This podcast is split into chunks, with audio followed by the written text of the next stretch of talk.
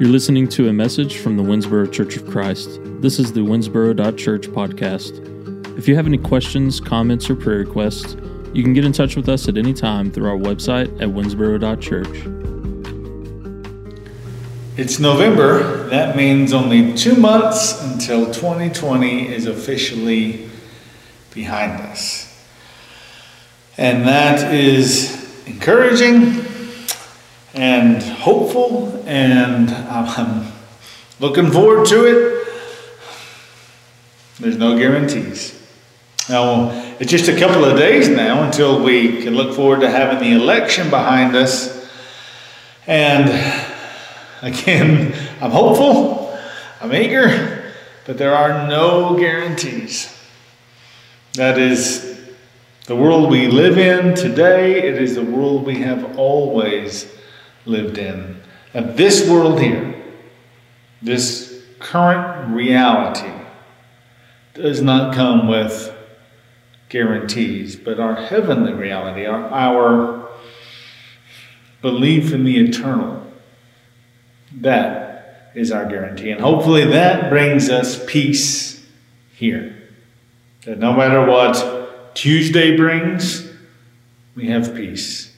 No matter what 2021 brings, we have peace because we, we have our guarantee, not in just what we can see, but in what is unseen. And our eternal Father, and Jesus' Son, and the Holy Spirit who lives and works and breathes through us. We are closing up our study in the book of Daniel today. Uh, we're finishing up this series called Faithful, Wise, and Out of Place.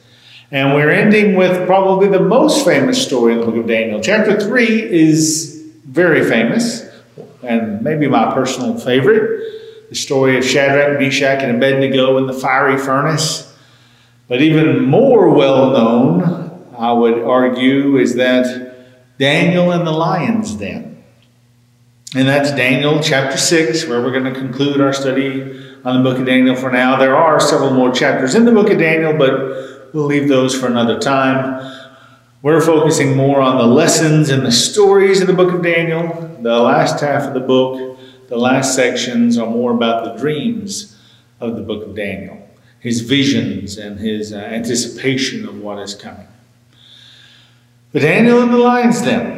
Uh, I, I would encourage you worshiping from home as you are to pause the video. Just crack open Daniel chapter 6 and read it. It's going to be likely a familiar story for you, but uh, take advantage of the medium that we're using this morning and just pause me, put me on hold, and stop and just read the chapter. Read this beautiful story of how Daniel went into the lion's den and, of course, came back out.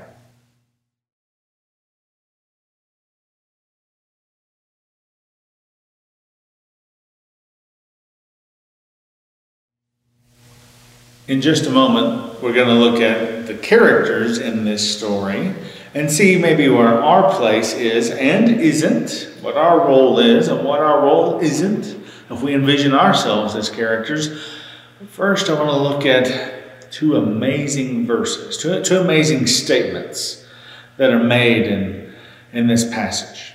Let's look at Daniel chapter 6, verse 5. The men concluded, we won't find any pretext against this man Daniel unless it is in connection with the law of his God. This is an amazing statement. See, these conspirators are trying to trap Daniel. They're jealous of Daniel. Daniel has risen to honor within the kingdom. He is quickly becoming the king's right hand man. And the other counselors and people in the king's court are jealous and they want to bring Daniel down. And so they, they've dug and they've tried to discover where Daniel is corrupt or where he's hiding something and they can't find anything. So what they say is, well, he serves his God. If that is the worst our detractors have to say about us, we're doing well. You know, Daniel, this idea of being wise and faithful and out of place. If If the reason we are out of place is because we serve the law of our God, then be out of place. Then that's a good thing. We don't need to try to be strange or weird just for strangeness' sake. But if we follow the law of God and that makes us different, if, that's, if that becomes a target that others would seek to use to our disadvantage, we are in good company. We are in the company of men like Daniel, and we are really in the company of Jesus, for they could hold nothing against Jesus other than the fact that he spoke what God desired him to speak. He did what God desired him to do. And really, that's the reason he was crucified. So, if that is what is held against us, hold it against me. I hope that it is the standard to which I pursue myself and pursue my character and align my character with the character of God, and that, yeah, I'll stick to the law of God. Another amazing passage, a twofold statement, really. Daniel spoke to the king, O king, live forever. My God sent his angel and closed the lions' mouths, so that they have not harmed me, because I was found to be innocent before him. Nor have I done any harm to you, O king. Daniel is famously thrown into the lion's den, and he comes out the next morning because the angel has shut the mouth of the lions and so Daniel is alive. It's a miracle. Hey, God intervened and rescued his servant Daniel. And Daniel says, The reason I'm innocent, I was thrown in here, but I am an upright and righteous person, and that is shown today because God has rescued me. That, that God has rescued the innocent, He's rescued the righteous. He's rescued the one who didn't deserve to be punished but was being punished anyway. So Daniel is confident. Not that he's perfect, that he's righteous. That he lives by the law of God, the one thing that got him thrown in there in the first place. And then the second part of that is he tells the king, King, I have caused you no harm. See, the king had Daniel thrown in the lion's den because there was this well, this uh, entrapment that occurred is the other wise men crafted and conspired to cause Daniel to have to choose between following his king or following his God. And Daniel followed his God. He didn't hesitate, didn't flinch. He went up to his room and prayed, even though the king had forbidden prayer. Daniel went up and did what he always did. He prayed. Well, his detractors were waiting to catch him in the act, and they did, and they hauled him before the king and said, King, you said you threw anybody prey to the lions. Then the king doesn't want to. He likes Daniel. He depends on Daniel. Daniel, again, is one of his trusted advisors, and he knows he can count on him, and he tries to think of a way to keep from doing it, but the law has been written, the law has got to be followed. The king shows up the next morning at the lion's den, and Daniel's alive. And, and Daniel calls out from the lion's den. And he says, I'm innocent, king. This is the proof. I'm still here. God has found me innocent. And that's really the only judgment, that's the only decree that Daniel really fully cared about. And he said, And king, I did not cause you harm. I've served you diligently. I've done what I could to be a blessing to this kingdom. And the king recognizes that. Now I want to look at the characters in the story. Because I think if we can know which character we're supposed to be, it can help us to know who we're not supposed to be. For instance, one of the first and primary characters in the story is the king. And the king is the one who makes the decrees. He makes a bad decree, an unfair one. He decrees that all prayer in the kingdom shall stop and people should only pray to him. Which sounds incredible to us with our values and ideals in this nation of the government not being able to tell people to do that, and that being a part of our very founding documents, and this idea of freedom of religion. Well, those things didn't exist in the empires in which Daniel lived and served. And so this king says, Nobody can pray to anybody or anything, no other king, no other person but me.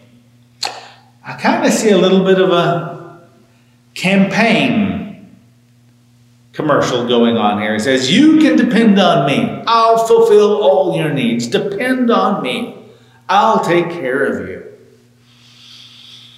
Anytime an earthly person says that, he's lying. Whether he is down here or politically speaking up here. Depend on me. I'll get it done. I'll take care of you. Just turn to me and, and, and I'll be all that you need. Not a chance. That's what King Darius, though, was being tricked into thinking was the right thing for his kingdom. Again, these advisors whispering this idea in his ear. And he's the decree maker, he's the lawmaker. Because really, human authorities, government authorities are established by God. Doesn't mean they're good, doesn't mean they make good laws. But it does mean that we are not the lawmaker. In this amazing country, we get to vote. We get to have a say in our elections, and I am proud of that fact and I'm grateful for that fact. But we don't make the laws. And some laws are going to be good and some laws are going to be bad, and it's really not up to us to try to counter those laws. We simply live underneath those laws. Now, we don't necessarily have to follow the laws, especially or primarily, significantly, the ones that would counter the law of God. Getting to choose the law of God, the law of man, we choose the law of God every time. I hope we do. I, I hope I do. I hope I want to. But other than that, even bad decrees that I see are foolish and corrupt or just weak and problematic, they're still the laws under which we operate. And, and for all that Daniel did, now the command was don't pray. Well, Daniel climbed his steps into his upper room, turned toward Jerusalem, prayed. But he didn't try to rewrite the law. He didn't try to undermine the king's decree. He didn't try to take the king's place. He just continued to be wise and faithful in the situation he found himself in. Another character, characters, are those jealous counselors of the king. Those other governing officials within the kingdom that the king has had appointed, but they don't like Daniel. And so what do they do? They conspire, they plan, they calculate, they maneuver they position themselves and try to find something wrong, can't find it, and so they invent something wrong. They're using all of their powers to advance their agendas. And that's what I see in the political machinations of this year we are in. That everybody's using everything at their disposal and, and crafting and working and developing, you know, their political plans. There are those people. And it is the way earthly politics often does work. It's not Daniel's role. Now, Daniel spoke wisdom into the king's court, but he didn't try to connive, craft, or manipulate. And because of that, he became a well trusted advisor to the king. But he, when he was, the, the crafting and the conniving was geared at him, notice what Daniel didn't do. He didn't start crafting and conniving to counter it. He simply stayed wise and he stayed faithful. The next character in the story are the lions. And think about, I don't know if you like lions or not, I think they're a pretty amazing animal, very majestic, very dangerous. Uh, one of my favorite lines is from C.S. Lewis, who, in his story, The Chronicles of Narnia, depicted Jesus as a lion, which he got from the Bible, the Lion of Judah. But in the character of the story, the one that identifies and aligns with Jesus, that's the hero, that's the Savior, that's the sacrifice, so many things that Jesus was. I mean, it's obvious what C.S. Lewis was telling in these stories, but there's a line in the movie where they discover that, oh, this king is a lion. And the little girl in the story asks, Well, is he safe? And the other character in the story who's talking with her says, Of course he's not safe, but he is good. Uh, Jesus is that good lion. Now, the lions in Daniel are not depicted as good. They are depicted as dangerous creatures ready to devour, ready to destroy, ready to tear apart and crush. That know, that's what their function was. This lion's den that the king had, I don't know if he built it or just found it and pinned off or you know, kept guards at or whatever, but it was his place to deal out justice, the death penalty. Carry them to the lion's den, throw them in, and let the lions do their work. The lions had that work to do.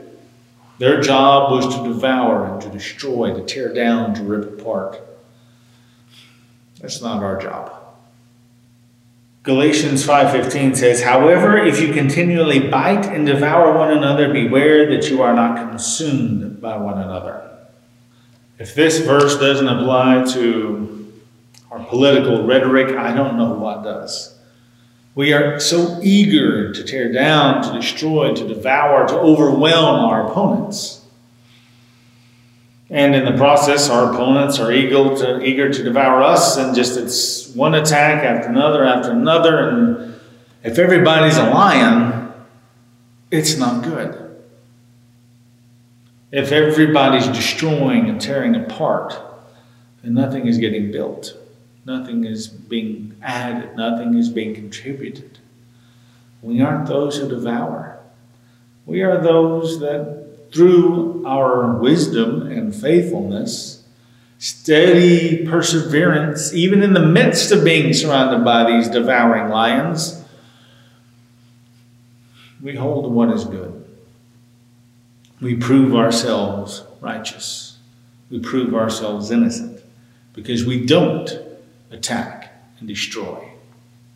Then the next character is the one that we don't see in the story, but the one that Daniel tells us was there. He said, An angel of God came and shut the mouths of the lions. An angel from God was sent and shut the mouths of the lions. I don't know about you, but I get pretty tempted sometimes to want to shut a few mouths. Um, and some people, they would be a whole lot better off, I think, if they did shut their mouths. And I sometimes feel the compulsion to want to shut it for them. Again, not my job. Not your job, not Daniel's job. God will silence his enemies. One day, every mouth that would reject God will be shut firmly. We'll have nothing more to say. As for right now, they babble like fools. Okay.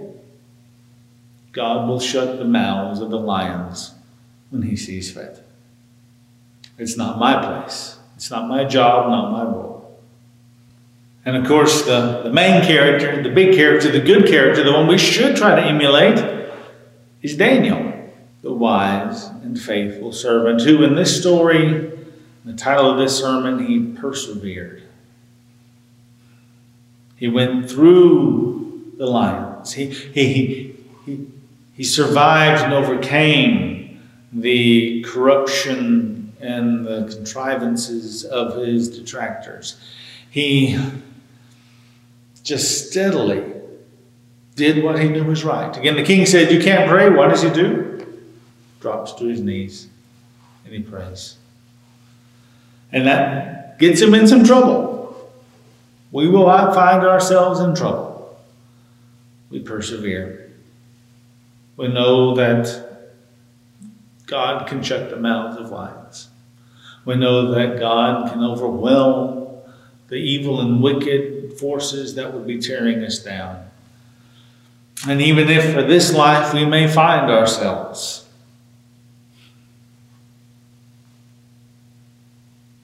in the lion's den, we believe wholeheartedly in the kingdom to come, in the life to come, in the eternity that cannot be consumed or devoured or ripped apart. We know what's waiting for us. So we will, like Daniel, persevere through the dark night in the lion's den, knowing that the morning is coming. On a final note, in these sermons I've been preaching that have had a political application that I've wanted to make, I hope no one, God most of all, would find me advocating for complacency, would find me using this idea of how Daniel interacted with the kings around him to use it as an excuse. Well, I don't have to be loud and confront and I don't have to toe the line and do and stick to what's right. I can, I can just back up and say, yeah, what happens, happens. That is not what I see in Daniel, and that not what I want to convey to us as the body of Christ. That I want us to be calm, to be a place of peace uh, to, to be a source of peace for those around us in a crazy, chaotic world. I want us to steadily continue the course of wisdom and faithfulness and not feel the need to make problems worse by trying to fight the fights that are not ours to fight, but are God's. But that doesn't mean I can just shrug my shoulders and say, oh, well, it's not what Daniel did, and not what Jesus shows us, and not what the great Christians of our faith and history of Scripture teach us, who are bold and stood up for what was right, even if it was unpopular, and brought some consequences upon themselves, but did not care because they knew that they were following God. And so, I feel like these messages here at the end, I, I want to make sure that they're well balanced. Let's not be complacent. And the question is, how do we do that?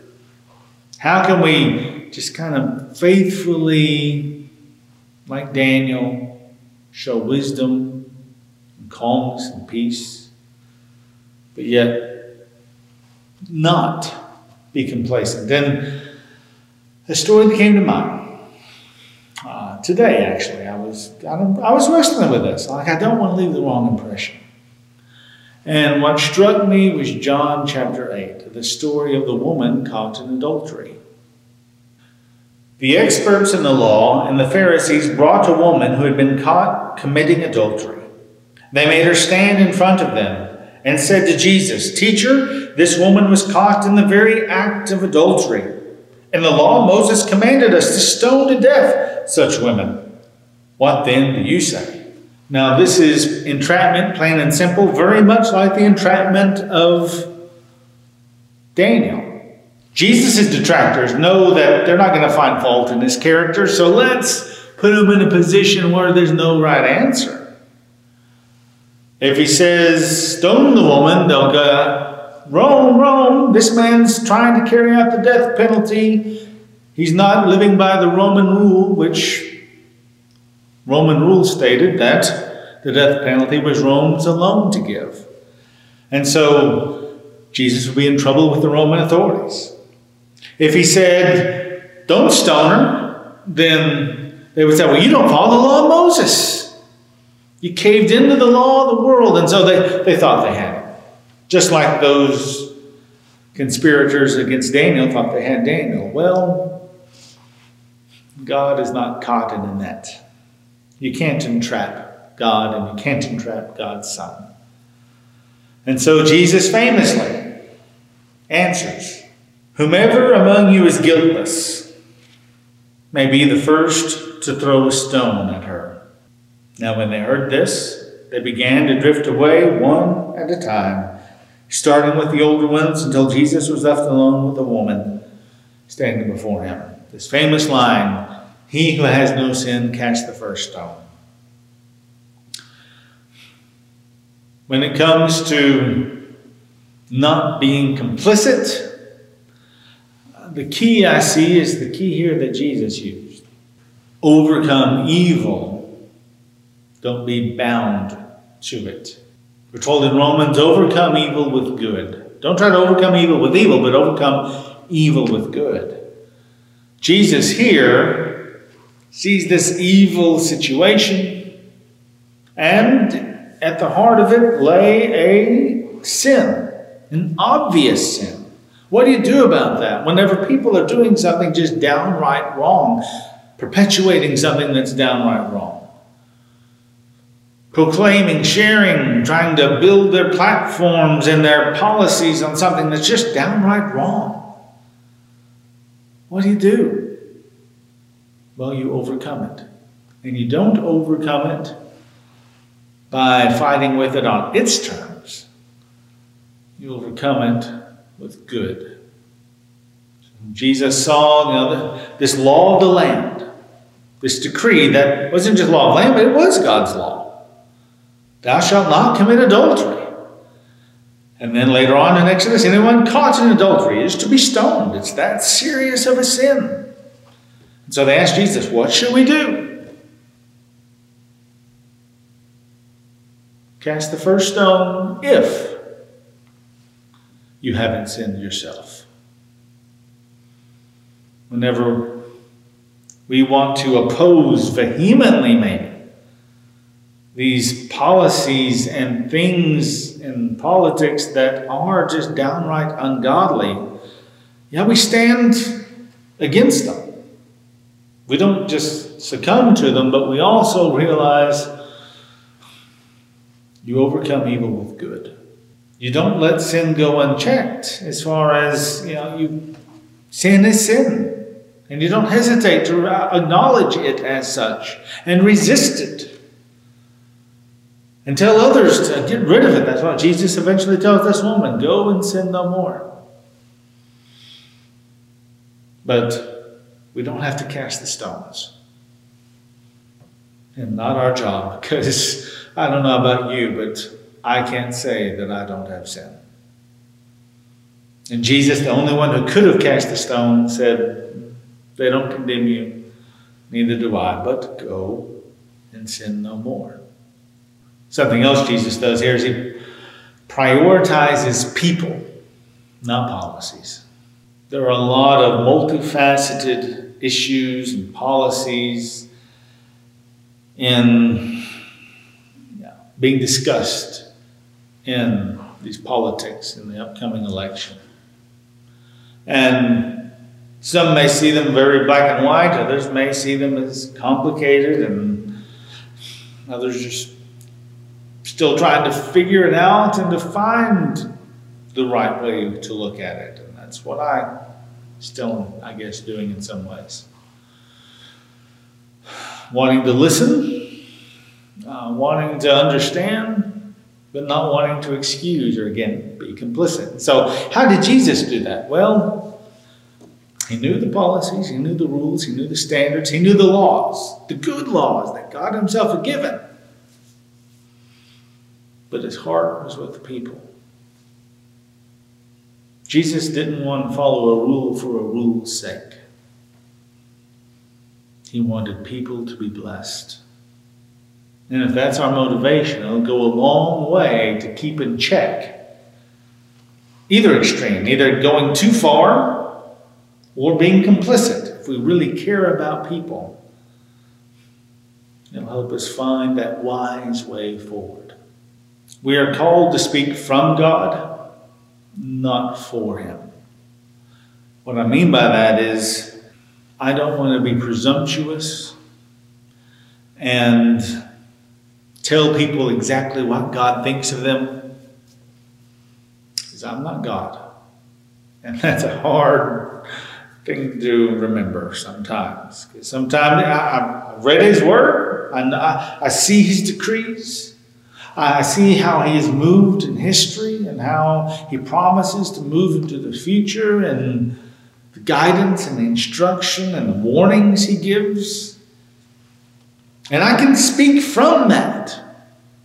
And I can speak those words. That's what I hope I do as I preach, is to convey the words that God has given us, largely through Scripture, and then convey the same words, the same ideas, the same message to us now in our modern context, in our modern lives, so that we can follow it.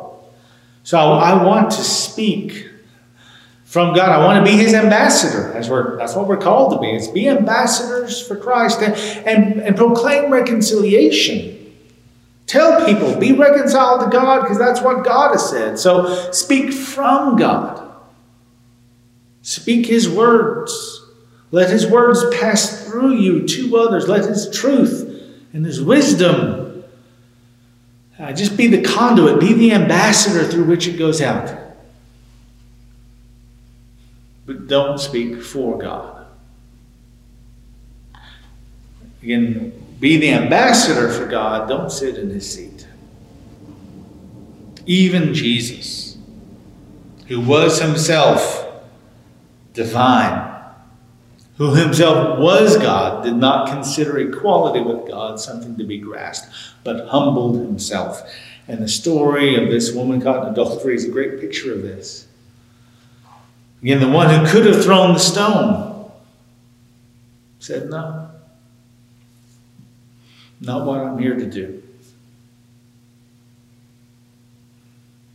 Even Jesus did not want to be presumptuous in order. He's a great example of how not to be presumptuous. We don't get to sit in God's seat and make God's judgments for him. We just get to take the words he's given us and pass them on. And, and that can be a little bit of a fuzzy line, I guess a difficult thing to, to balance, but that's our goal. And how we can be wise and faithful and simply persevere and be a steady, calm, peaceful presence in a topsy turvy world, but yet not be complacent. It's because we speak from God, and hopefully, God speaks through us but we don't try to be God. We don't try to speak for Him and tell others everything God would tell them. We just tell them what He's already told us. Live for Him, serve Him, be wise, be faithful, even if you're out of place.